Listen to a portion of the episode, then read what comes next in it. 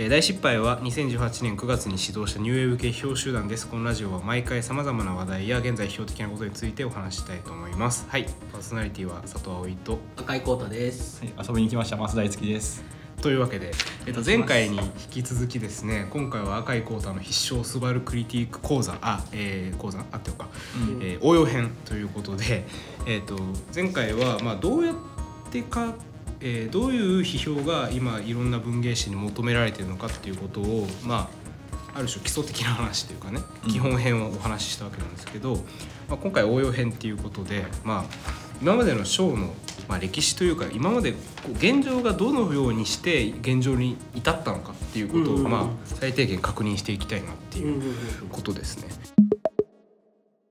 で、まあ、まずその赤井さんに振りたいんですけど、うん。その赤井さんは去年えっ、と去年ですよね？去年か。去年。去年でしょう、去年のスバクリティック賞を取って、まあ、第2回スバクリティック賞を取って受賞して、まあ、評価としてデビューしたわけですけどそのまあ今から見たらだから一昨年にこの賞に応募したわけですよね、はい。これはお応募した時はどんな感じだったんですか、えっと例えばその文章を批評を書きたいって思った時に、ん僕の場合はそのそもそもその時には大失敗もできてないし、うんあの僕自身なんかこういわゆるコネとかっていうものもそんなにこうなんていうのかな知り合っているレベルではもちろん同人誌とかもあったんだけど僕自身は同人誌に参加してなかったので、うんないと。っていう形になるともうなんか賞に出すぐらいしかこう世にうんうん。世に自分の文章を送る方法がなかったとうんうん。いう意味では結構そのなんていうのかなそれぐらいしかなかったっていうのが実際のところで、うん。で例えばそのさっき、えー、と言ったようにこうなんていうのかな賞にしか送るところがない。で一方でそのいわゆる文振りとかでね、うん。こう同人誌批評同人誌がいっぱいあるっていうのは知ってた、うん。読者だったから俺、うん。でそれからあとブログだよね、うん。あのこうブログっていうのもその自分自身もまあ昔ブログやってたとかっていうのはあるけど、うん。とはいえそのブログから例えばそのなんていうのかなこう見出されてみたいなリアリティは全然なかったから、こうなんていうのかな結局のところブログでなんかこう書き溜めてもしょうがないし、うん。で今だと例えば宇野恒弘さんみたいにこう YouTube とかオンラインサロンみたいな感じでやっていくっていう、まあ、術もないので僕は、まあ本当に賞に出すぐらいしかなかったと。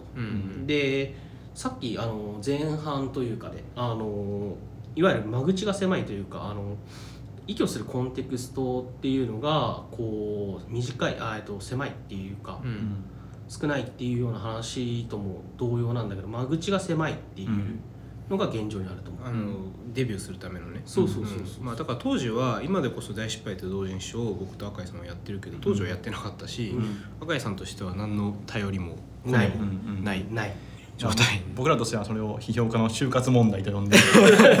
そう。まあ批評家の就職なんですけどそうねそうまあだからあのある種まあう同人誌っていうかねだからうん同人誌っていうまあフリーターみたいな、うん。ふまあ、ライター。方かうんかまあ賞っていうまあすごく就職するのが難しい大企業みたいなところと、あとまあオンラインサロンはどういう形容していいのかな。まあ起業家みたいなうん。人たちですかね、うん。まあ自分で企業を作っちゃう、うんまあだから最近だとそのノートとかねああいうのを使って、まあ今もまだそのノートとかを使って食べれるっていう人はあんまりいないと思うけど、うん。まあ少なくとも小遣い稼ぎ程度にはなってる人っていうのはいっぱいいて、うん。そういうふうにまあみんなその自分の媒体を持てるっていう時代ではあるであろうと、うん。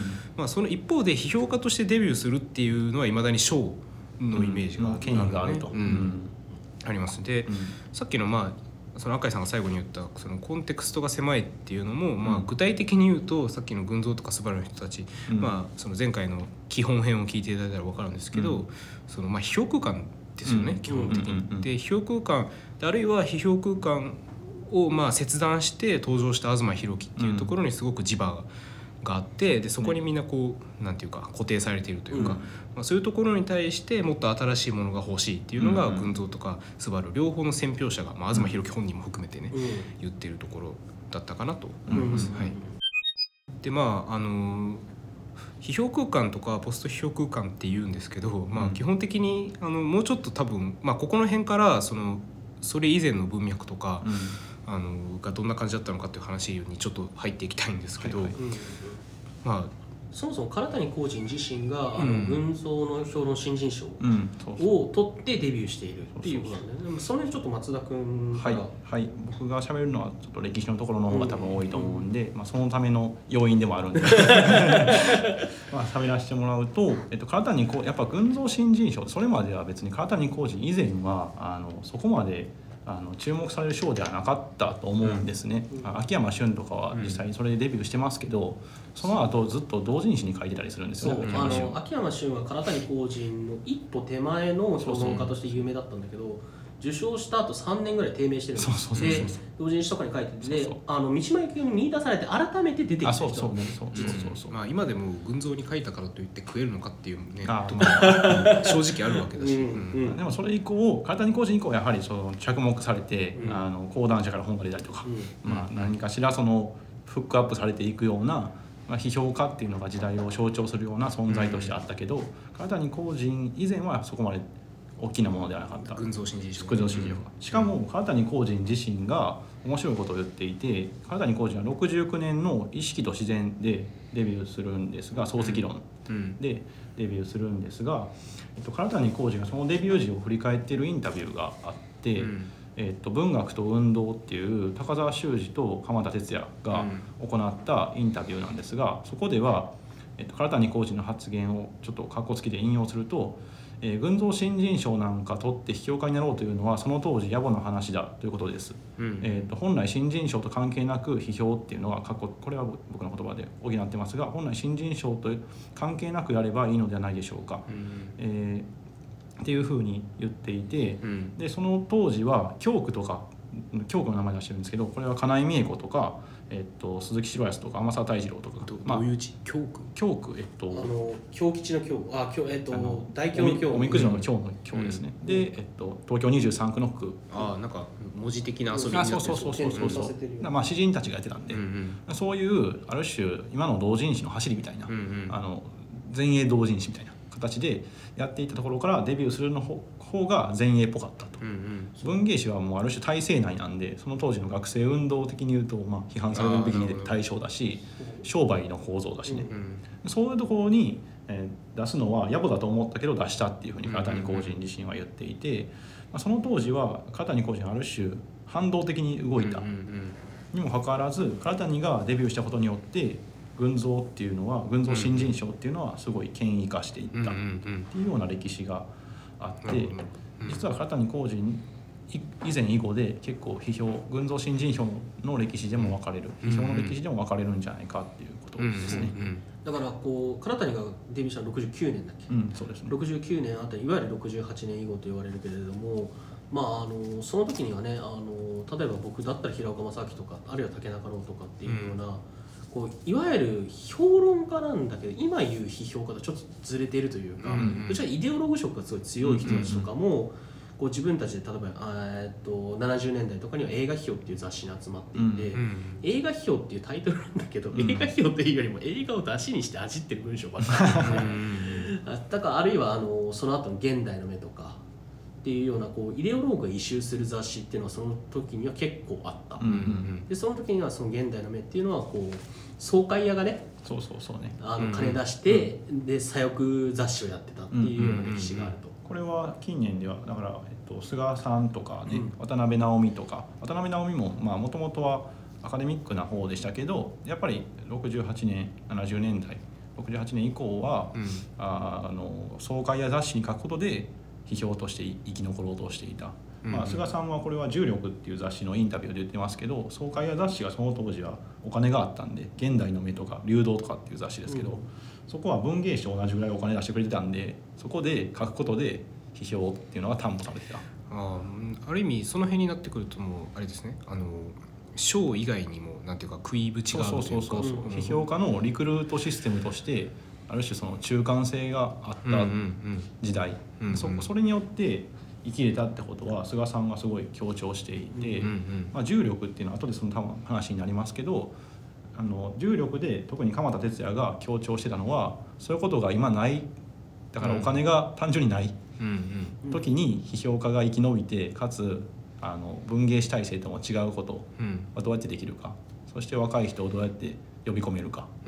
っていうことを考えていて、まあ、そのように批評の可能性っていうのはいくつかまだ章以外にもあった時代っていうのが歴史の中にあった。うんうんうん。戦後に限ってみても。うんうん。っていうことですね。なるほど、まあ、それがあの、まあ、現在になるとどんどん修練してきて、まあ、うん特に特に本当にここ最近2010年以降になってくると、あんまり、うんまあ、つまり個々人が個々人のその、まあ、プラットフォームは持っているけれども、うんうんうん。基本的にそのし批評家が批評家として出てくる場所っていうのは、まあ、あんまりなくなってしまったっていうところがあるんですかねその昔に比べると。そうですね、そうだね。あのーやっぱり結構例えば川谷浩人とかも、あのー座談会とかで平子正樹に一瞬だけ言及する時とかあるわけよ、うんうん。そう。あのあんなふざけたやつ許せんみたいな感じの言い方なんだけどうん。ただやっぱりそのその時代っていうのはこうそれなりになんていうのかなグラデーションがあったというかね、うん。うんでいわゆる文芸評論家から、いわゆるアジテーターまでとか、あるいは哲学者とかっていうような形でグラデーションがある中でそれぞれ媒体の住み分けがあり、うん。しかも一応相互参照もしていた、っていうような時代ギリギリ成り立ってた時代があった、うん。うん、なるほどなるほど。でまあ一応話を戻すとその唐谷公人への、まあ、いわばその今のスバルとか軍曹の世代、まあ、つまり 40, 40代ぐらいですかね。4 5 0代。4 5 0代の今の批評家たちの,、まあ、あの批評空間嫌いというかねなんていうの嫌いっていうほどじゃないんだろう。な、まあ、批評空間を超えようっていう感じね。まあ一言で言うとオイディプスコンプレックス、まあ、でしかもそれも特に批評空間というか唐谷公人うん。に集約される。うん。っていうのはそのやっぱりこう80年代以降の唐谷の影響があったっていうことなんですかね、うん。まあ、いわゆるうんあの有名になってきた時期っていう、うん。うん文蔵新人賞の歴史でいうとうん。唐谷公人が選考委員をした時代があってうんうんこれは1987年から99年なんですけど、うん。やっぱりこの時代に出てきた評価っていうのはあの陰に陽に唐谷公人やはり意識してるし、うんうん。まあ、唐谷公人がリクルートすることであの批評家としてこう上がってきたっていうのがあって、まあ、名前を挙げると、えっと、92年に山城睦美がうん。群像新人賞で、まあ、唐谷公人の長男というふうに言われてるらしい言われてるらしいっていう噂を聞きましたっていう話なんですけど、まあ、山城睦美がデビューしてるし、うん。93年には大杉茂雄荒くれ論、で94年池田雄一、うん。97年に丸川哲司。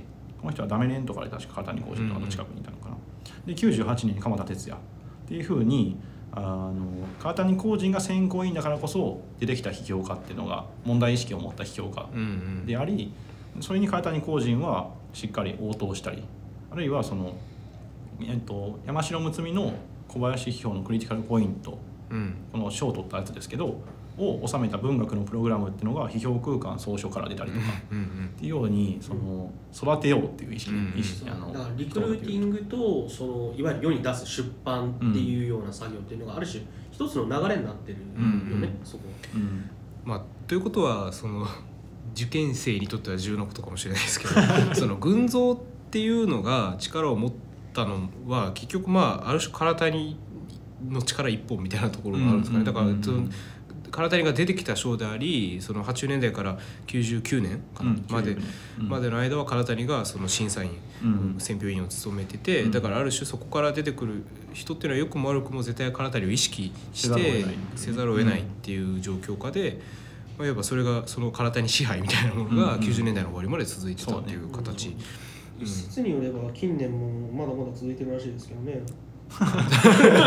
そんな悪そうな言い方。一室ですけどね。いや僕は知らないです。よ僕は知らないけど。唐谷支配、うん。僕は知らないよ。まあそれで歴史をたどっていくと、ここから唐谷公人がまあある種悪名高い子犬たちへの応答っていう文章があるんですけど、そうですね。これは2002年に発表されたやつで、今でも批評空間のサイトかな。で読めると思うんですが、えっと、ここであの一点今まで唐谷公人のもとである種出てきて育ってきた批評家たちを一気に批判するのが唐谷公人のこの子犬たちへの応答っていう文章で名前を挙げると鎌田哲也大杉茂雄。あとは東も言ってたかな。うん。東博樹も東確か入ってます。入ってましたっけ、っていう、まあ、そしてこの連中はっていうふうに言って批評空間や群像新人賞が出てきたみたいな、うん。世の中で私が評価したと思ってるかもしれないみたいなうん。感じで始まって、ある種その自分の影響っていうのを方自身が否定して、うん。あの切断しようとしていくうん。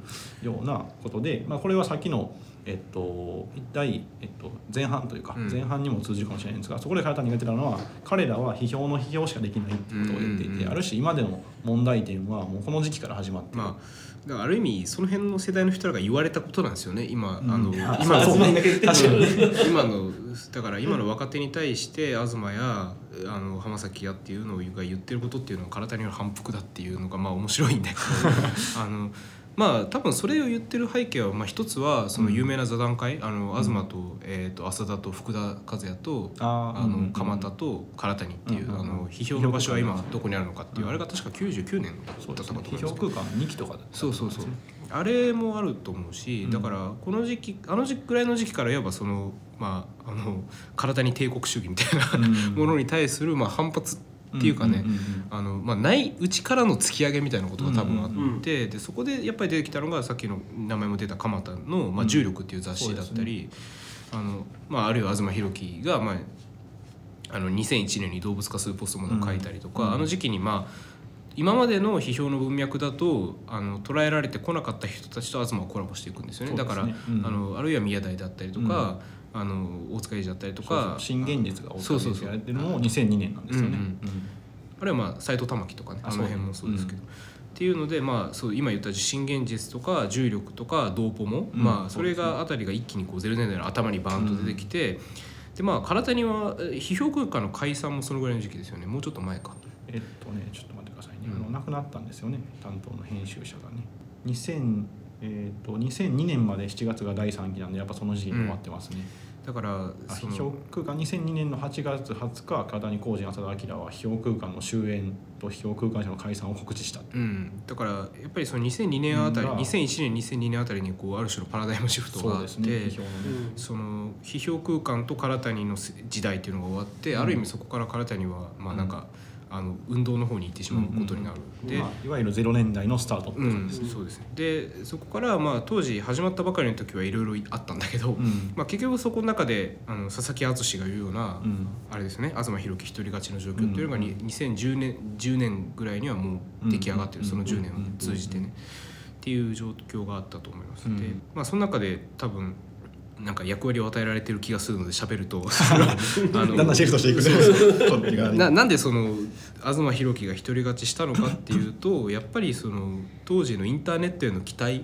がすごくあった、うん。であとはまあ東博樹っていうのはその前半の基本編でも言った通り、うん。そのなんていうか言ってないか。要するに歴史修正みたいなのが上手い人で、うん。その俺の前まではこうだった。で俺はこんな新しいことを今喋っている。うん。っていうのをすごくひ自分の批評の中で組み立てるのが上手い人なんですよね。だから、うん。批評空間っていうのは一個のそのそのための彼の言葉でだからうん批評空間はこうだった。だから俺はこうだっていうので、こう返す刀でそのアニメとかうん。インターネットとかを持ってくるわけですよね。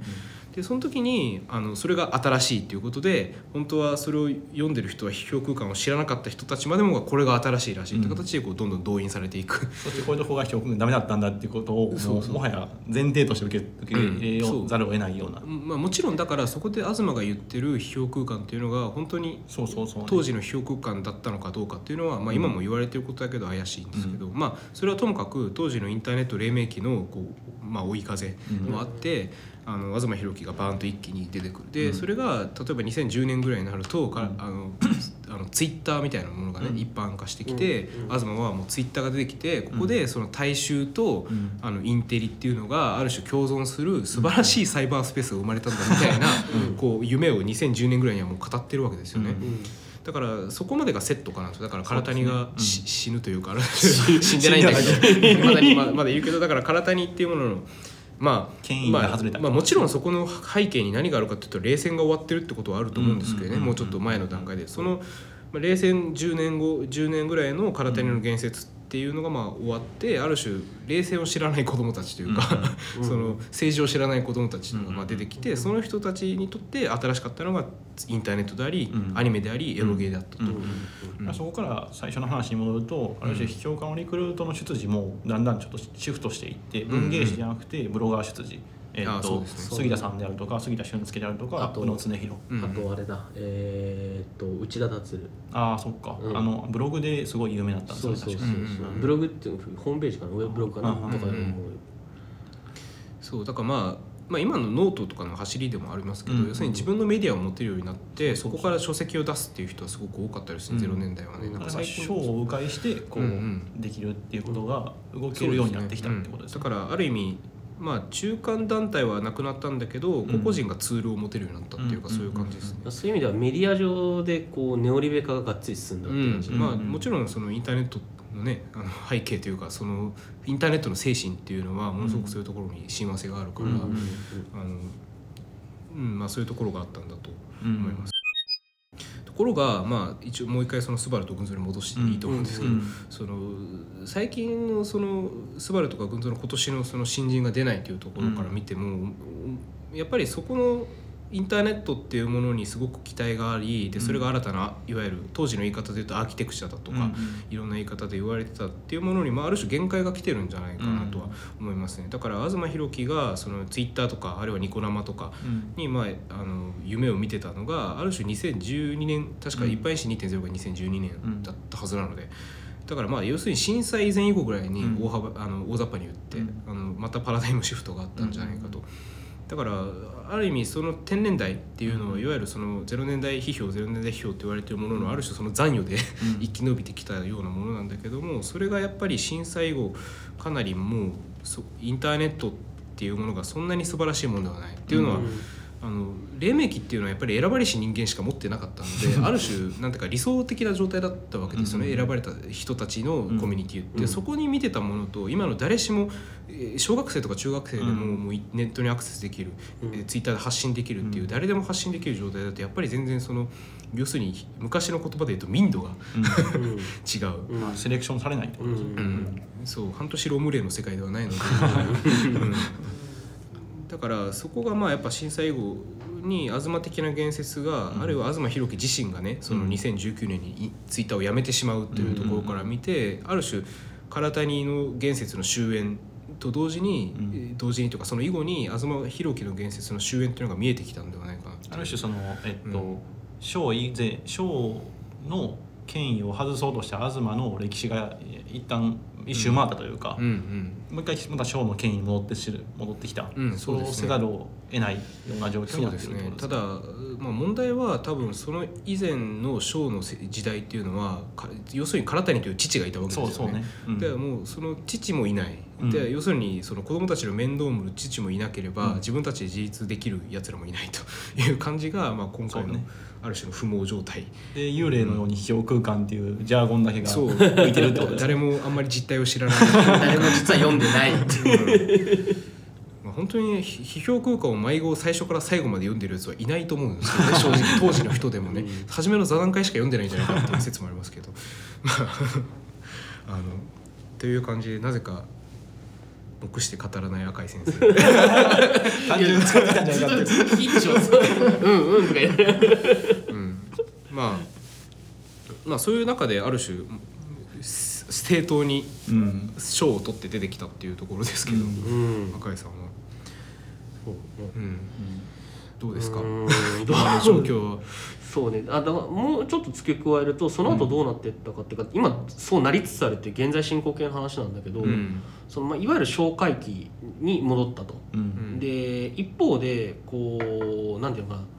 こう東博樹が言論を立ち上げて、まあ、うん前から自分で何かやろう何かやろうってやってた人だけど、うん。まあ、自分で雑誌を作るんだ制作するんだっていうのをあの人今しきりに主張してるんだけど、うんうんまあ、それと同じような現象が東博樹よりも少し下の世代、うん。ロスジェネと呼ばれる世代の人たちで結構顕著に出ているうんうん現象だろうなと思ってて対抗言論とか。ねまあまあそう僕も寄稿させていただいたわけですが 最近最近ねだから出たきょ去年12月に出たんだっけ？12月に出たんですよ12月に出た杉田俊介さんが創刊されたあの雑誌ですね。対抗言論。そう。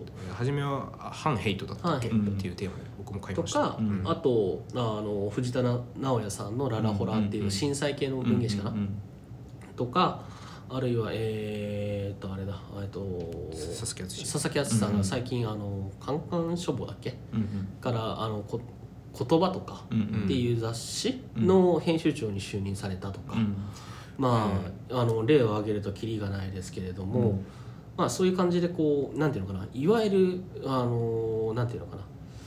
ちっちゃいこう村がいっぱいできていく、まあ、島宇宙化ですね、うん。そうそうそう昔の言葉で言うと、そうそうそう。昔の言葉昔の言葉で言うと。あのだからある意味そこでは、まあ、もちろんバックについてるものの違いっていうのはあるんだけど、うん。やっぱりその同人誌も個々人で自分たちでプラットフォームを持とうっていう意識があるところ、まあ、大失敗も含めて、うん。そういう意識があるところは多いと思うんだけど、まあ、ある意味批評家もそう動き同じ動きをしているというかね、うん。そのプロの批評家たちも自分でプラットフォームを持つ、まあ、やっぱり言論が大きかったんでしょうけどね、うん。まあ、ある意味今だからそういうふうに個々人が自分たちのプラットフォームをも持っているうん。っていうひ島宇宙化ですね。本当に、うん。が進行しているっていう、うん。そういうふうに見ることができるかな。うん。そうね。だからそういう意味であの今しかしその以前のこういろいろ雑誌があった時代とうん。一個違うなと思う点はうん。ネットがあるっていうことですね。うん。でそれは何を意味するかっていうとやっぱりこう読者とその書き手うん。の近さっていうのがすごい可視化されてるっていうのが一つ大きいかな。な何々買いましたとかうんイベント行きましたとか。っていう形ですごくそのなんていうのかな。めちゃめちゃ分かりやすく言えばこう私小説っていうのが私小説なんだとして読み取れるような、うん。こう大正時代の分断みたいな、うん。すごい距離感がうん。かなり分かりやすい見える形になっているうん。っていうのが割と現代の状況なのではっていう感じはする、うん。まあ、今の比喩的な言い方言ったけど、うん。まあだからあのツイッターっていうのはその一般にはその人とひソーシャルネットメディアなので、うん。その人と人をつなげるとか、うん。あのなんていうか自分の言説が遠いところにを届けるためのツールだと思われているけど、まあ、実際にはかなり狭いクラスターを形成するものというか、うん。あのだからそこがある意味アズマンがうん。あの見誤ってたところの一つまあ東も分かってたはずなんですけど、うん。やっぱり、まあ、東はそこでリツイートっていうものの、まあ、うん横断性っていうものをうん。まあ言ってたりはしましたが、うん。前に、まあ、結局はでもあのあんまりそのよ横断してる感じはもはやない、っていうかまあそれが当たり前になってしまったから、うん。やっぱりどちらかというと自閉性の方が強く目につくようになってきたかな、うん。ツイッターは。うんうんうん。まあ、ある種でも、えっと、批評のあの本来あってたものの回帰とも言えなくもなくて、うん。大沢聡さんがこれは批評メディア論で言ってることで、うんなるほどなと。面白いあの議論だなと思ったんですけど批評っていうのはそのある種その批評の批評によって批評になるってことを言ってるんですよ。っていうのはつまり批評っていうのはそれ単独で自立しなくて、うんうん批評に対して新たに個人の、えっと、この批評文はあのこうだっていうふうなあのそれに従属する批評があると。うん。それによってこうエコーチェンバースみたいにこう、うんうん。どんどんこう増幅されていくことによって批評は一つのコンテンツと自立するっていうことを大沢さんは歴史的に遡って解明していて、まああのえっと、なんたら論争とかっていうのがうん歴史的にいろんな文学史の中でいろんなものがあるんですけど、うん。行動主義論争とか。それって結局内実は別に定義されてないんですよね。なんか誰かが急に行動主義みたいな言い始めてそれに対して何かしらの批判とか何かしらの発言があって初めて行動主義っていうのがなんかメディア的に立ち上がってくる。うん。っていう現象があるってことを記述していてある種そのみんながこう批評っていうのをやっぱ話題にしないと単純に批評っていうのはやっぱ立ち上がらないんで、そのある種島宇宙化してしまうのは仕方ないんですけどそれに対してどんどんどんどんこう話題にしていくことによって批評っていうのは立ち上がるコンテンツだとも言えなくもない。そう歴史的なだからそこがすごく難しいのは、うん。そのまあ島宇宙化している中でうん。自閉している感じが俺すごい今感じるわけ、うん。例えばこう隣村にいきなりこうなんていうかこう戦争を仕掛けるやつがいなくって、うん。みんななんかこうゆるふわにいい感じでやっていきましょうみたいな。なんかそういう感じを俺はすごい感じるのね。うん。でそういう意味だと論争が起きない。で、うん。これは例えば綿野啓太さんとかはこの間ちょっと前かなツイートとか言ってたけど、うん。炎上は起きるけど論争は起きないっていうようなことを言っていて、やっぱりその辺をどうするかっていうのが一つこう批評家のいわゆる身振りとしてうん。今後大事になるのかなって気がする。なるほまあやっぱたあれですね。まあ良くも悪くも言われるのが他人に疲れてるっていうかね なんかこう、あのまあ、ポストトゥルースっていうのは結局そういうことでその、うん。ポストトゥルースつまりい昔の、うんまあ、冷戦特に冷戦以前っていうのはその人と人をつつなげるっていうのは結局真理の闘争だったわけですよね。うん。だから自分のコミュニティの外に出るっていうのは結局敵を見つけることであり、うん他者を見つけることなので、そこで絶対アレルギーが起きるうんわけですけど、まあ、今はやっぱりそういうものはむしろないんじゃないかとあんまり、うん。であのだからまあもう,、まあ、もうちょっともしかしたら正確に言うとアレルギーというものが日常的すぎてアレルギーとしてに認識されてないのかもしれないし。まひってる状態だだって毎日例えばあの自分にとって不快な政治的主張のツイートを見るって、うんなんていうのはもうもはや日常茶飯事で、うん。あのよっぽどなんか注意深くミュート機能とかブロック機能を駆使しない限り毎日のように目にしてしまう。うん。でそれに対して毎回あの怒り狂ってたらうん。人格おかしくなるので、うん。だから基本的にこうそこで防衛機能の方が働くわけですよね、うん。人間はね無視するっていう、だからよくも悪くもみんなあの陳死木工というかうん。みんな黙ってしまう、で、まあ、今の話でもう一つ面白かったのはそのあの松田さんのそのどんどん反応することで、うん。その業界が回っていくというか、うんっていうそれはそうなんだけど、うん。ただ昔と今が違うのは、うん。えー、とまずそこで新しいコンテンツは生まれないですね。反応はうんしてるけど、うんみんな「いいね」とかリツイートしたり、うん考えさせられたってツイートするかもしれないけど佐藤さんがずっと怒ってるやつ。うん。僕はあの基本的にツイッターで独了したとか言ってるやつ嫌いなんですよ あのうん。だからなんだって言いたくなるわけでな 何その読んだアピールとか思うんだけどあのどうでもいいんですけど。だからとその代わり何あのその反応のスパンはどんどん短くなっている。だから、うん。昔だとある論考が出た。それに対して反論が出るっていうのは、うん。長くたって2ヶ月とか3ヶ月1年ぐらい経たないと出てこないわけです、うん。それの長いその時間的なスパンの中でどんどん新しい文章っていうものがこうある要するに論争というまあ後から見たら論争という箱というかタグの中にどんどん蓄積していく、うん。でもそんなことはないですよね。だからうん。一個のあの論点があってそれに永遠リツイートと「いいね」がつくだけでそれが別にさらなる文章を生むわけじゃないし、うん。ただ数だけが見える。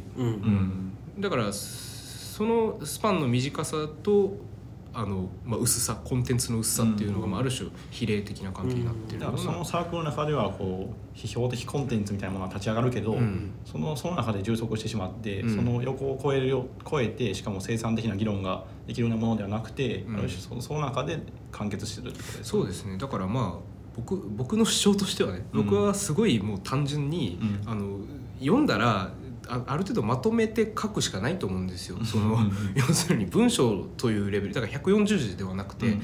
ある種文章というレベルでまで消化して、うん。あのポンポンポンポン問題を提起していくしかないので、うん。まあその意味ではノートとかがあるのはもしかしたらいいことかもしれないですけど、うんうん。まあすあのそういうふうにな、まあ、回し方。うん。単にリツイートとかするだけではなくて、まあ、これは全員が全員できるものではないかもしれないですけど、うん。まあ、そっちに人を誘導していくような知のあり方があってもいいんじゃないかとうん。思いますけどね。とか言って僕がまとめてしまった。赤い先生聞くはずだったんですよう。ん。まあでもそんなとこだと思うな、まあでもあうんそうですね。僕も一つだから言うと前大失敗に僕だからコメントさせてもらったんですけどあれもすごいその大沢さんの言ってることを意識しててうんうん。結局なんか大失敗のまあ人たちも話聞いてなんか寂しいことだなと思うのは大失敗に対してコメントがなかったってみんな言ってるじゃないですか。大失敗の人たちいやあのあれか大大ラジオの3回かなんかで、うん。あの僕らにね松田さんからそうそうまさか1個ずつを批評してもらうといやしかも1年前ぐらいに僕呼んでたんで。なんか思い出しめっちゃ思い出したんでや。今日こんな話するんやみたいな。そう言ったらだから僕たちのメディア、うん。メディアっていうかブログって、うん。あれまあラジオも含めて、うん。変なのは僕たちに対する反応をめっちゃ載してるんですよねあそこ。だから、うん。うんあのもう今大失敗に入った袴田さんっていう人がうん。僕たちに初め感想を寄せてくれて、うん。それも僕たちだけが読んでうもん。しょうがないからうん。公開したりとそうか、こういう感想が来ましたっていうのをね、そう。まあなんかまあいこういう状況だからってわけじゃなくて、単純に嬉しいから載せるだけなんですけど半分ぐらいは。うんだからだからそういう形だだってそのこういうふうに読まれたんだっていうのがなんかないと気持ち悪くないですか、そのいやだから、うん。ある文章を発信しました、うん。でこういう人が読まれましたっていうののそのある種読者間のそのこうこういうことがあったんだっていうののなんていうか確認作業がないとなんか、うん。特に同人誌の場合バラバラに配ってるみたいな感じがして、どういいうふうに一般的に読まれたのかっていうかあその一般的な像が見えなくて。佐藤さんがさっき言ってたあ不気味なの。のいいねだけされるっていう話といつなやそうがってるんでしょ？そういややっぱねその一番初めのうん。こう現象プリミティブなところでは、うん。とりあえず人に認知されたいっていうのがあるから、うん。そのいいねとかリツイートがつくだけで、うん。で一番初めは嬉しかったんですけど、うんうん。だんだんそれじゃちょっと飽き足らなくなってくるんですよね、うんうんうん。だからこうなんか言葉をかけてほしくないし ででその時になんか僕らは傲慢なので、うん。なんかそのそうなんかこう正確な読みをしろと。厳しすぎる。そう。てか性格とかなんだったらこっちの予想を超えてこいっていうなんかこうまあ態度を取って啓蒙的というかね、だからまああれだったよね。それこそ東京分振りで売った時とかでもなんかちゃんとしたコメント例えばツイッターのね140字、まあ、うん。何ツイート分かとかでしてくれた人でも、あれだもんね。いまだに俺記憶残ってるのはその他の人を除いたら、達夫さんぐらいね。達夫正史さんっていうね。ベイゲーの人ね。ゲーベイの人、まあ、結局他の同人誌のひ 批評家としてやってる人が コメントをくれたっていうぐらいで、うん。そうあれはすごくあの今でもねあの大失敗とかであうん。の達夫さんのツイートを検索したら見れますけど、うん。すごくちゃんとしてて、うん。僕の論考とあの重野の論考を、うん。まあ、合わせて、うん。あのいわばあの一個の書物としてそうん。の大失敗創刊号を読むっていうことを、うん。まあ、一つぐらいのツイートでやってたんですよ。ね、うん。あれはすごかったな。うん。そう。ただだからあの僕に関する感想には僕若干意義があるんですけど まあまあそれはいいとしても。うん。直接言ってください。じゃあ、まあだから赤い立ちを論争。こうやって作っていくっていうね。場を作っていくと。だから、えっと、だから僕が僕もだから批評とか書いてないし別にコメントする権利はないんですけどでもうん批評っていうのがなんか読むんだったら最低限やっぱコメントすることによって議論っていうのがやっぱ立ち上がってくるっていうのが、うんうん。あのまあ、大沢さん言うようにあると思うし、うん。どんどんなんか別にしょうもないコメントでも、まあ、佐藤さんはやっぱ最低限求めるかもしれないんですけど どんどん話題にすべきことだと思うんですよね。あのうん。逆に批評でやっぱ一番辛いのは黙殺されることだと思うんですよ。あのそのそ存在がないことにはされるんで、うんうん。あの何かしら何でもいいんでツイッターでもいいと思うしあの、まあ、ある種あのコメントすることで批評っていうのが立ち上がるってことを自覚的に何かしらこの業界に関わろうとするんだったらうん。やるべきやと思うんですよね、だから僕は無責任にも言ったし、うん。まあ今でも言おうと思うし、まあ、あの単純にものすごくベタになりますけど、うん。結局そのもうそういう状態に対抗していくっていうのはあの量じゃなくて質で見るしかないので、うんうんうんそのあんま僕は昔はこういう言い方しなかったですけど、うんもうそう言うしかないかなって、う。んうんやっぱ質で見ていくしかないしね。でっていう感じですか、うん。なんか僕が毎回まとめちゃうんだけど。なんか。そういう性格ですね。総括したがりやんで、うん。まあでもそんなとこだと思います、うん。というわけで、えっと2回にわたって赤井浩太の必勝スパイクリティック講座っていうことで、なんか 実践編第2回 機能してなかった。第2回第2回赤いコーナー機能してなかった。ですけどまあいいや。うん。なんかいた人って。聞いてる人。大先生大大先生ちょっと力足りないかもしれない、まああのそういう感じで、まあ、これでリスナーの誰かからね来年スバルクリティックか群像新人賞をそうですね。取る人が出てきたら、まあ、それは僕たちのおかげなので。その人は大失敗に書くよっていう。今からね言っとく。そう今から言うとあの いやそもう絶対各所で言ってほしい。大失敗のおかげでってエコーチェンバースコールねそう。今の僕があるのは大失敗のおかげです。と大失敗批評っぽくなってくると批評的コンテンツ立ち上がると。うん、でもうぜひねその時はこのここにねあの来てなんで私がスバルクリティークっていう。またね塾のねそうそうそう。あの広広告みたいな感じでなんで私が積んだ以外のそれ。いやなんで私が東大東大あ東大にやそうそう寸大には入れますよ。そうそうそう。誰でも。はいじゃあそういう感じで。そういう感じで。ありがとうございました